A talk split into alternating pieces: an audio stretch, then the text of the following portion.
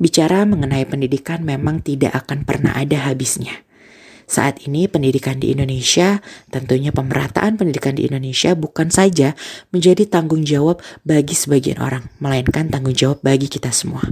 Generasi seperti kita, generasi milenial, generasi Z, dan generasi-generasi masa kini sudah seharusnya peduli akan yang namanya pendidikan, terutama pemerataan pendidikan. Dan di sini kita akan berbincang-bincang bersama salah satu di antara wakil-wakil atau mereka-mereka yang peduli akan yang namanya pemerataan pendidikan di Indonesia. Kita akan bicara di Voluncast Volunteering Podcast.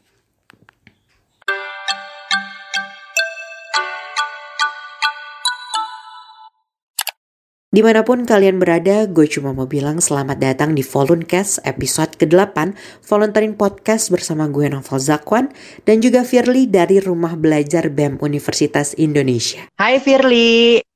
Halo Novel. Hai, oke apa kabar nih Fir? Alhamdulillah baik. Baik, lagi sibuk apa? Paling sibuk kuliah sama yang ngurus rumbel sih dari rumah. Oke, masih aktif ya. Maksudnya Rumble tuh deh walaupun lagi nggak ke kampus, cuma tetap uh, aktif di rumah lah ya. Iya, betul. By the way, Firly kuliah atau kerja atau mungkin masih SMA kah? Uh, aku masih kuliah di jurusan Ilmu Keperawatan Universitas Indonesia, semester 5 Oh, oke. Okay. Berarti kita sama lah ya, kita anak yeah. UI juga nih dua-duanya. By the way, Firly tadi dari keperawatan, um, aku dari uh, program pendidikan vokasi gitu. Jurusan, jurusan hubungan masyarakat, jurusan humas.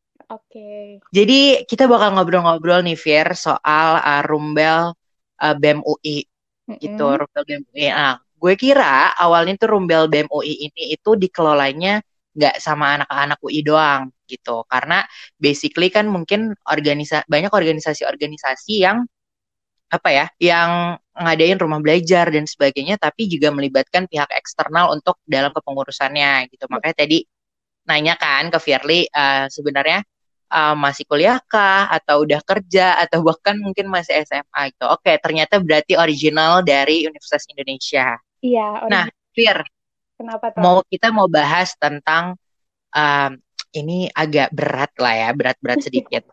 Tentang pendidikan untuk para sahabat kita yang jauh dari kota ini atau yang bisa dibilang uh, singkatnya adalah pemberdayaan siswa-siswi di pelosok atau yang kurang mampu.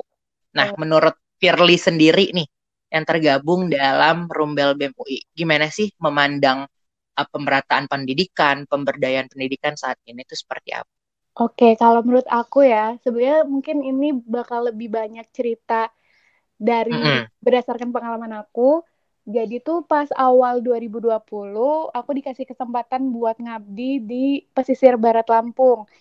Wow. Selama satu bulan aku ngajar di sana. Dan pas banget nih pertanyaannya tentang hmm. pemberdayaan yang pendidikan di sana ya. Oke, kalau yang aku rasain pemerataan pendidikan di Indonesia ini masih jauh dari kata dasarnya aja rata ya gitu. Itu tuh masih jauh banget baik itu di daerah terpencil ataupun di kota aja itu kesenjangannya masih banyak banget. Nah, kalau misalnya di daerah pelosok nih, kenapa belum rata itu karena yang berdasarkan pengalaman aku emang tes buat ke sekolahnya itu susah. Terus uh, sumber daya manusianya, gurunya itu juga terbatas dan kebanyakan di sana masih honorer gitu Terus uh, akses jalan gitu-gitu juga masih susah sih. Terus sinyal bahkan nggak ada Val di sana. Satu bulan. Ya Allah, oke. Okay. satu bulan nggak ada sinyal gitu. Jadi mereka bener-bener kayak masih alami banget hidupnya gitu lah. Tuh. Oke. Okay. Berarti um, kalau tadi uh, Firly bilang jauh bisa dibilang dari kata rata-rata, maksudnya secara yeah. pemerataan gitu ya. Kenapa? Mungkin gini, uh, setelah setelah Firly survive tadi ke pesisir mana tadi Fir? Pesisir Barat Lampung. Ya, pesisir Barat Lampung. Tahu nggak sih sebenarnya maksudnya ketika lo akhirnya terjun ke sana, oh kayaknya karena A deh, oh karena kayaknya karena B deh. Mereka akhirnya nggak bisa dapat hal yang sama sampai yang kita rasain. Tahu nggak alasannya itu kenapa? Uh, kalau itu itu nggak sejauh itu sih ya. Kan aku juga cuma jadi pengajarnya aja di sana bukan -hmm. jadi panitia yang menyelenggarakannya. Okay. gitu. tapi mungkin karena apa di sana terbatas tuh ya karena nggak ada sinyal tuh yang pertama. Komunikasi kan paling penting ya buat yes uh, hubungkan gitu dari pemerintahannya. Nah itu tuh benar-benar jauh banget pal. Kayak itu tuh benar-benar di tengah hutan gitu terus kalau hmm. misalnya mau menuju ke pusat pemerintahan juga harus ngelewatin medan yang cukup lumayan. Orang temen aku waktu itu juga sempat jatuh kecelakaan di sana. Aduh. itu pokoknya menurut aku tuh karena keterbatasan aksesnya sih makanya pendidikan di sana juga belum rata gitu. Oke oke oke. Berarti lebih ke apa ya? Kalau sekarang tuh bisa dibilangnya ke infrastrukturnya mungkin yang kurang memadai buat mereka gitu ya. Kayak ya, soal jalanan terus soal pendapat uh, untuk mendapatkan sinyal gitu. Sedangkan kan kalau kita pikir ya kita nih yang di kota aduh semua bergantung banget deh sama yang namanya internet, bergantung banget deh sama yang namanya wifi gitu kan. Dikit-dikit maunya ngerjainnya pakai wifi, butuh internet dan sebagainya. Sedangkan mereka yang di pelosok-pelosok sana itu susah dapat sinyal dan bahkan harus tunggu selama sebulan dan kayak benar-benar nggak ada gitu kan ya. Betul. Nah, berangkat dari permasalahan itu, akhirnya uh, lo menyadari bahwa oh ternyata pemerataan pendidikan di Indonesia tuh uh, bisa dibilang di bawah rata-rata. Nah, si rumbel ini mm-hmm. itu tuh bergeraknya tuh seperti apa sih dalam uh, bukan gue nggak bilang menangani sih ya, mm-hmm. dalam memperhatikan isu-isu tersebut gitu. Seperti apa sih rumbel tuh bergeraknya? Oke, karena pas awal itu pendidikan di pelosok kan kayak gitu ya kita tahu sendiri. Ternyata mungkin banyak orang-orang yang belum tahu juga di kota juga walaupun kota nih tadi kita bilang sinyal juga memadai kita bergantung ke sinyal buat komunikasi gitu di kota juga ternyata masih banyak orang-orang yang putus sekolah Val terus wow, uh, okay, uh, alasannya tuh karena keterbatasan ekonomi terus kemiskinan struktural okay. terus keterbatasan akses pendidikannya juga itu masih jadi masalah besar gitu di kota. Jadi kan banyak tuh di Rumble itu ada peserta didiknya dari paket B dan paket C. Nah, mereka itu pas wawancara mereka benar-benar cerita kalau kalau misalnya uh, mereka itu putus sekolah gara-gara nggak punya uang buat lanjut gitu. Nah, berangkat dari situ, Rumble BMU ini hadir uh, kalau bisa dibilang ya kita pengen sebagai upaya solusi permasalahan masyarakat urban yang udah disebutin tadi sih kayak misalnya rendahnya akses pendidikan karena keterbatasan ekonominya terus sama kemiskinan strukturalnya gitu sih. Oke oke oke. Berarti gini ya, mungkin banyak orang ber, berpandangan kalau uh, orang-orang yang kayaknya ketinggalan pendidikan adalah orang-orang yang jauh di sana gitu loh dari kata kota. Oh ternyata yang di kota pun juga ya maksudnya ya. setelah setelah setelah kita pikir-pikir nih mungkin setelah mendengarkan podcast ini ngerasa kayaknya oh iya benar juga ya justru yang di kota-kota juga butuh gitu loh ternyata di kota-kota juga mengalami kendala gitu nggak cuman soal sinyal dan sebagainya tapi juga keadaan ekonomi mereka gitu loh jadi uh. si rombel ini berarti menyoroti nggak hanya orang-orang yang di pelosok tapi juga orang-orang yang ada di kota juga yang memang uh, bisa dibilang masih masih ya itu tadi lah di bawah rata-rata lah gitu ya pemerataan. Mm -mm. Nah, jadi tujuan kalau ditanya tujuan si Rumbel ini apa? Oke, sebelum ngomongin tujuannya nih, kayaknya perlu dilurusin dulu deh. Kalau misalnya okay. Rumbel ini eh, nggak uh, menjangkau ke pelosoknya. Jadi kalau yang oh, ke pelosoknya itu ada lagi kan Rumbel ini salah satu uh, program kerjanya Departemen Sosial Masyarakatnya BEM UI ya. Oke. Okay. Nah itu yeah. di Departemen Sosial Masyarakat itu ada dua proker yang tentang pendidikan juga itu ada Rumbel sama ada GUIM. Kalau Rumbel itu kita intervensinya emang masyarakat sekitar UI. Jadi kayak emang untuk uh, masyarakat urbannya gitu. Kalau yang GUIM itu baru turun ke pelosoknya gitu, Val. Oke, okay, baik. Ya, ya, ya. Nah, oke, okay, Pak. Tujuannya itu kita ada kenapa karena kita pengen menjadi uh, yang menjembatani nih antara peserta didik paket B dan paket C uh, dengan kayak lembaga yang menyediakan untuk ujian kesetaraan karena mereka itu teman-teman kita yang paket B paket C mereka sangat butuh ijazah kesetaraan itu untuk mendaftar kerja atau mempertahankan pekerjaannya kayak gitu. Terus dari anak-anak SD-nya juga kayak mereka butuh untuk tambahan belajar, tapi karena keterbatasan ekonomi tadi, mereka nggak bisa yang buat un, uh, daftar bimbel yang bayar gitu. Nah, berangkat dari situ, yeah, yeah. kita memberdayakan mahasiswa UI untuk ayolah membantu gitu, kayak buat ngajarin sesama gitu sih, Tal. Betul, betul, betul. Oke, okay. Berarti Rombel UI ini lebih um, kayak apa ya kalau di dalam humas tuh disebutnya mungkin CSR kali ya. Lebih kayak oke okay, ngebantu masyarakat sekitar yang memang butuh nih akan yang namanya pendidikan gitu ya, ya mungkin betul. setuju ya Fer kalau gue bilang seperti itu. Oke. Okay. nah sebenarnya program-program apa sih yang pada akhirnya udah Rumbel laksana ini untuk dapat membantu pendidikan teman-teman kita mungkin? Seperti apa Oke, jadi tuh programnya kita kalau misalnya nggak pandemi kayak gini, kita biasanya belajar setiap hari Sabtu. Pokoknya setiap minggu hmm. kita rutin belajar itu di Pusgiwa UI, Pusat Kegiatan Mahasiswa UI.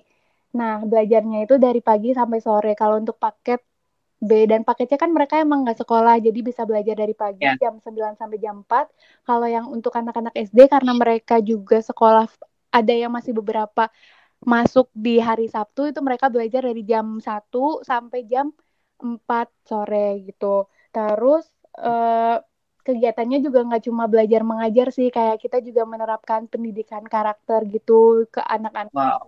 peserta didiknya. Terus kita ngadain study tour, studi banding gitu-gitu biar nggak cuma tentang akademiknya aja gitu. Oke, nah menarik nih. Tadi kan uh, Ferry bilang kalau misalkan ada studi banding, uh, terus pendidikan karakter dan sebagainya. Uh. Itu kalian tuh nge-provide-nya adalah nge-provide orang-orang yang ngajarnya itu apa based on oh anak-anak BEM UI kah?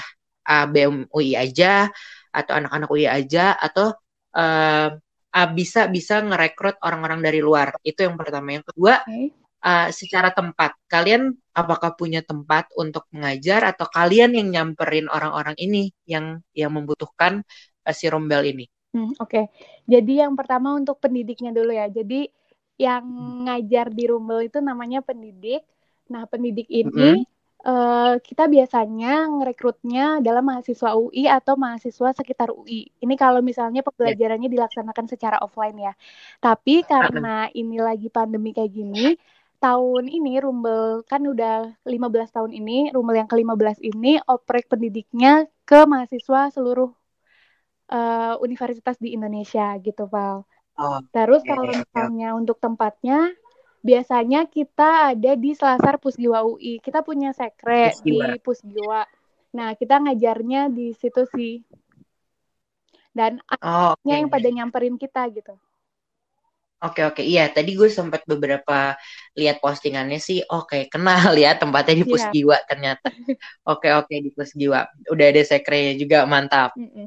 nah gue penasaran nih jadi gue pernah uh, ikut ikutan juga nih Fir soal uh, ya istilahnya kalau di fakultas gue uh, di jurusan gue itu ada juga yang namanya ngajar-ngajar gini lah dulu diadainnya sama departemen sosial lingkungan ya pokoknya yang mengadakan hal-hal ini mungkin nggak jauh kali ya uh, departemennya mungkin sosial lingkungan atau pendidikan karir dan sebagainya. Mm -hmm. Gue pernah um, akhirnya coba untuk ikut dia itu di semester semester satu atau semester dua gitu gue untuk coba ikut.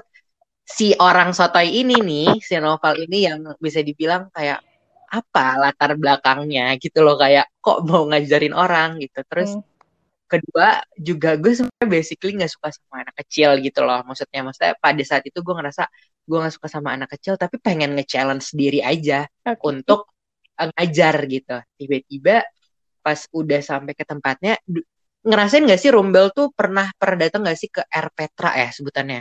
Kenapa? R Petra tau gak sih? R Petra, R Petra. apa tuh? Uh, itu tuh kayak RPTRA ah gue lupa pokoknya. Jadi tuh kalau di di dalam lingkungan misalkan di kawasan apa dia hmm. itu punya tempat untuk anak-anak bermain gitu. Istilahnya kalau kalau lagi Sabtu Minggu dipakai dibuat posyandu dan sebagainya gitu.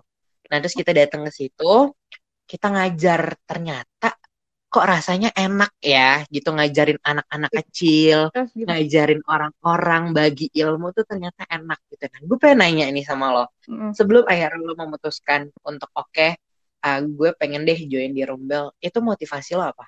Oke. Okay. Jadi kayaknya kita keterbalikan banget nih, Val.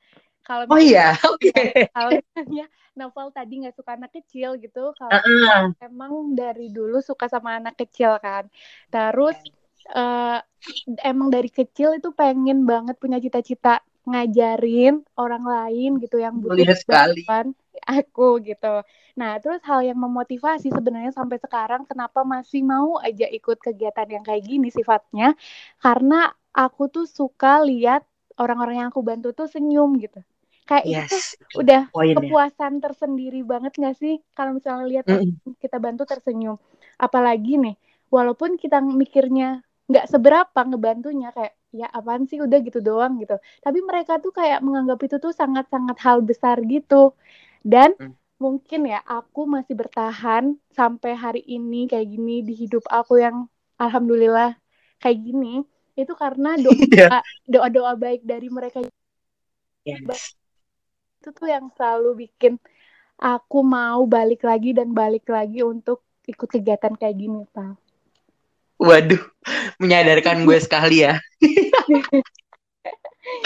iya iya, menariknya adalah ketika akhirnya uh, underestimate gue itu yang kayak gue gue berpikir bahwa, aduh kayaknya males deh main sama anak kecil, apalagi gue gak kenal kan sama anak kecilnya waktu itu sih gitu. Terus akhirnya coba ah challenge sendiri, ayolah ngajarin orang gitu kan. Waktu itu tuh gue ngajar apa ya, seni dan budaya gitu. Ternyata pas gue ngajarin, ih mereka senyum ya, mereka seneng gitu sama sama sama kita kita nih kakak-kakak yang datang-datang gitu. Terus akhirnya kayak wah kepuasan tersendiri sih gitu. Tapi pada akhirnya nggak bisa bertahan lama uh, program kerjanya mm-hmm. karena um, ya ada permasalahan internal. Jadi kayak oke okay, terhenti di tahun itu. Gitu. Sebenarnya kalau ada di tahun depan pun gue pengen coba ikut karena jujur pengen explore. Mungkin yang uh, Firly bilang benar selama ini bisa seperti ini mungkin karena doa-doa baik dari banyak orang yang udah Firly ajarin gitu kan ya gitu.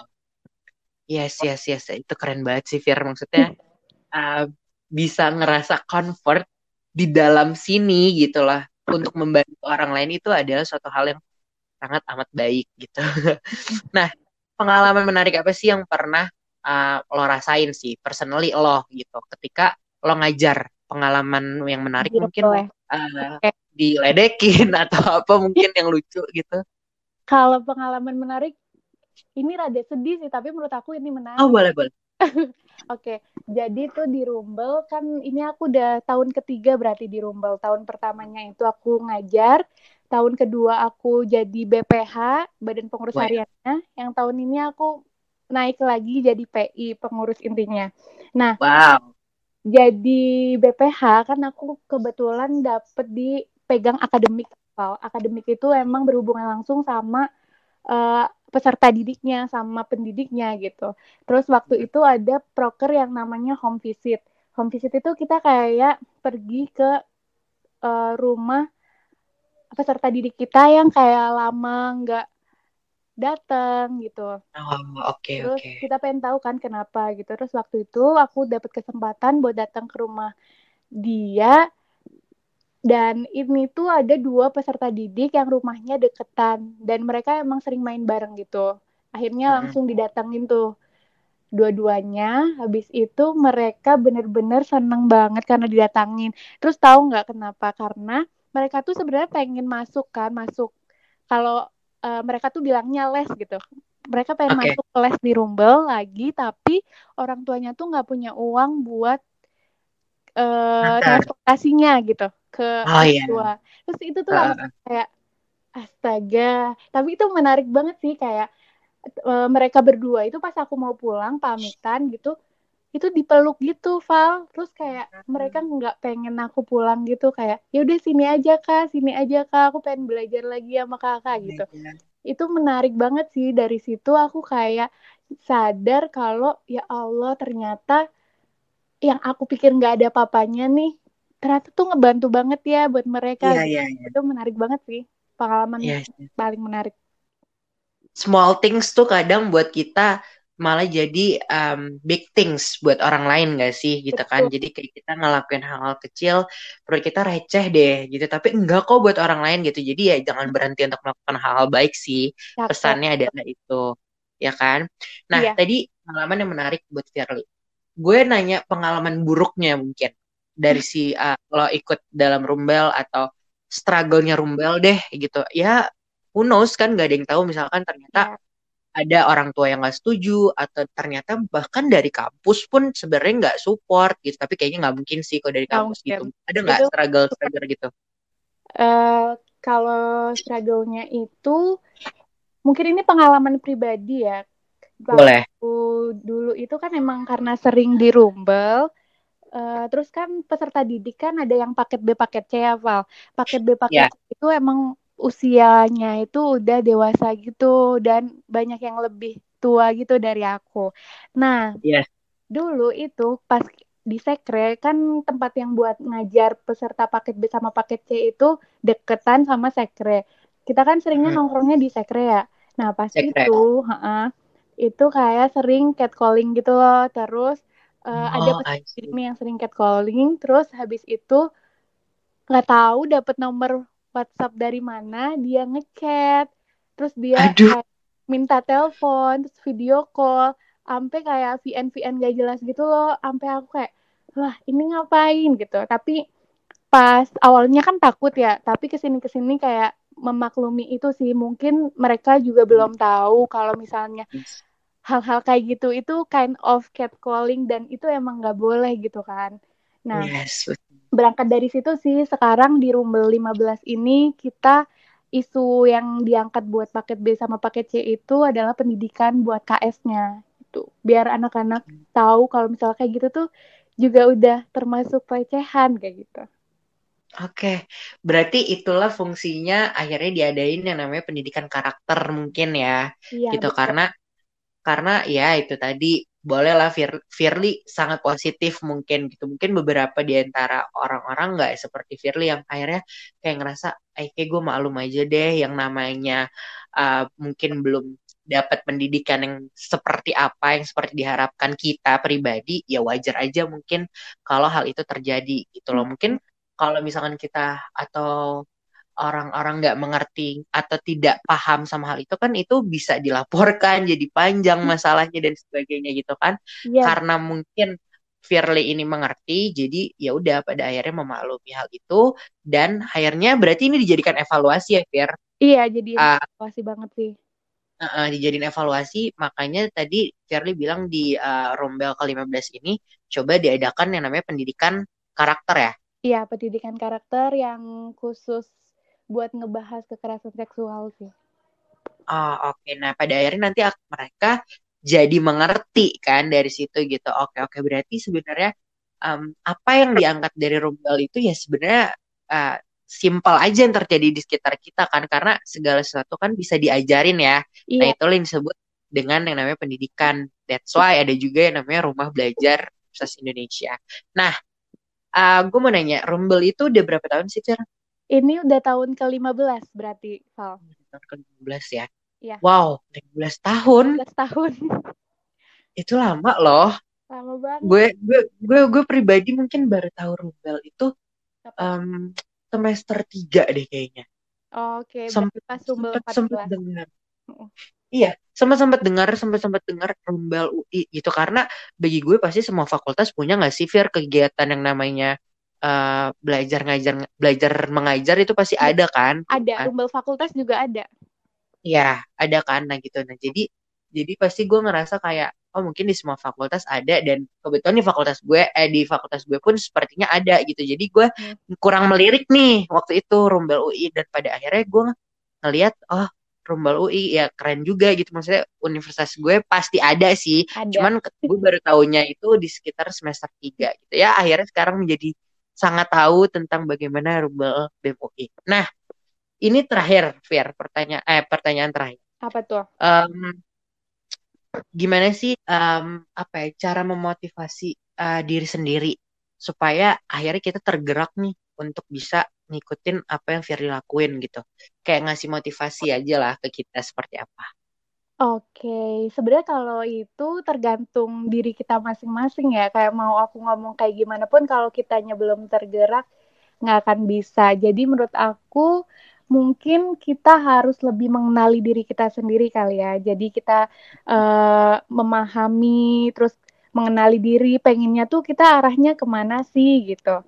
Terus kalau misalnya nih emang berminat di dunia pendidikan di dunia pendidikan kan juga beda-beda ya. Kayak misalnya tadi kalau yang di Rumble itu kita intervensinya mereka yang datang ke kita bukan kita yang nyamperin gitu. Soalnya kan ada beberapa orang yang nggak bisa survive gitu, Val. Kalau iya. misalnya yeah. harus ke pelosok dengan keterbatasan yang ada gitu. Jadi yang pertama dan paling utama itu kita harus mengenali kemampuan dan uh, mengenali minat diri kita dulu nih, mau yang di kayak gimana.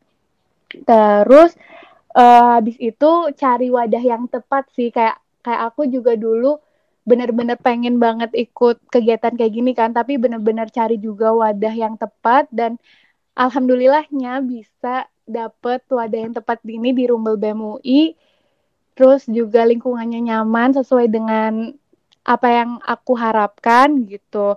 Terus kalau misalnya untuk wadah-wadah volunteering yang lain itu pasti bakal banyak banget sih makanya kayak ya udah kita kenalin diri kita dulu maunya ke mana gitu. Karena uh, wadah volunteering ini bakal banyak banget di seluruh Indonesia karena hal-hal baik itu selalu ada gitu gak sih kayak aduh aku juga bingung yes. ngomongnya kayak hal-hal baik itu bakal orang-orang uh, gimana ya maksudnya panjang umur gitu loh kayak rumbel sekarang udah uh. 15 kayak gitu. Iya, pokoknya melakukan hal yang baik itu pasti akan long last aja gitu, nggak mungkin hal-hal baik tuh nggak mungkin orang nggak suka gitu ngelakuin iya. hal yang baik gitu. Iya makanya ya. kenapa wadah yang buat kayak gini tuh banyak gitu. Terus kadang manusia juga hopeless duluan kan, padahal belum memulai apa yang dia pengen gitu. Jadi mulai aja dulu, kenalin diri kita sendiri, cari wadah yang tepat. Terus kalau misalnya udah bener-bener kenal sama diri kita pengennya ke mana, ya udah beranilah beranikan diri buat memulai kayak gitu sih. Soalnya kalau misalnya kita udah mulai nih di kegiatan kayak gini, kita bakal masuk di hati orang banyak dan bakal dikenang juga sama mereka kayak gitu. Oke, oke. Berarti harus kenalin diri kita sendiri, terus kita harus juga tahu wadahnya itu wadah yang tepat tuh seperti apa yang memang sesuai sama kita ya, sesuai sama diri kita maunya seperti apa. Eh, Fir, ini ini sih pertanyaan tambahan aja. Gimana sih kalau misalkan udah ada yang dengar mungkin mau membantu eh, orang-orang di sekitar gitu. Sebenarnya cara gabung untuk jadi uh, apa ya? Untuk diajarin deh sama Rombel itu seperti apa sih? Harus ada daftarnya dulu kah? Oh, okay. Wawancara atau apa itu seperti apa? Jadi kalau mau jadi peserta didik di Rumbel, itu hmm. kita ngadain oprek setiap satu tahun sekali tergant uh, tergantung ganti kepengurusan gitu di rumbelnya. Karena emang durasi belajarnya satu tahun kan. Terus uh, pantengin aja sambil promo nggak apa-apa ya Val? Boleh boleh boleh. Instagramnya Rumbel di at Rumbel BEM UI di situ bakal selalu diupdate informasi-informasinya biasanya tuh kadang sedihnya kita udah update informasi tapi masih banyak yang telat daftar gitu. Padahal oh, sayang banget gitu kan buat paket B atau paket C-nya. Soalnya emang bener-bener mereka tinggal belajar aja untuk biaya. Terus untuk ujiannya kita yang menyembatani gitu. Oke oke. Jadi gitu ya, maksudnya nggak ada alasan lagi sih buat nggak belajar karena udah banyak banget nih volunteering volunteering yang akhirnya membantu banget nih orang-orang yang bisa dibilang apa ya, tanda kutip tertinggal secara pendidikan akhirnya terbantulah dengan adanya uh, organisasi-organisasi yang dibuat sama banyak salah satunya adalah Rumbel BPI ini yeah. gitu. Oke. Okay. Thank you so much Firly udah bagi-bagi kisahnya, udah bagi pengalamannya selama di Rombel itu seperti apa. Jujur menginspirasi gue untuk kembali um, melihat uh, ke depan pengen bantu banyak orang tentunya. Ternyata di kampus gue sendiri ada loh wadahnya gitu. Jadi uh, thank you so much Firly untuk uh, motivasinya juga. Um, pokoknya terus jadi orang yang baik ya gitu jadi terus Amin. menginspirasi banyak orang juga Amin. terus bantu uh, orang-orang yang memang membutuhkan uh, bantuan dari Firly dan juga teman-teman. Oke, terima kasih uh, Firly. Uh, semua thank you yang udah dengerin. Jangan lupa terus dengerin Voluncast, Volunteering Podcast yang uh, selanjutnya akan ada episode ke-9. Dan ini adalah episode ke-8. See you. Bye. Bye, Firly. Bye-bye.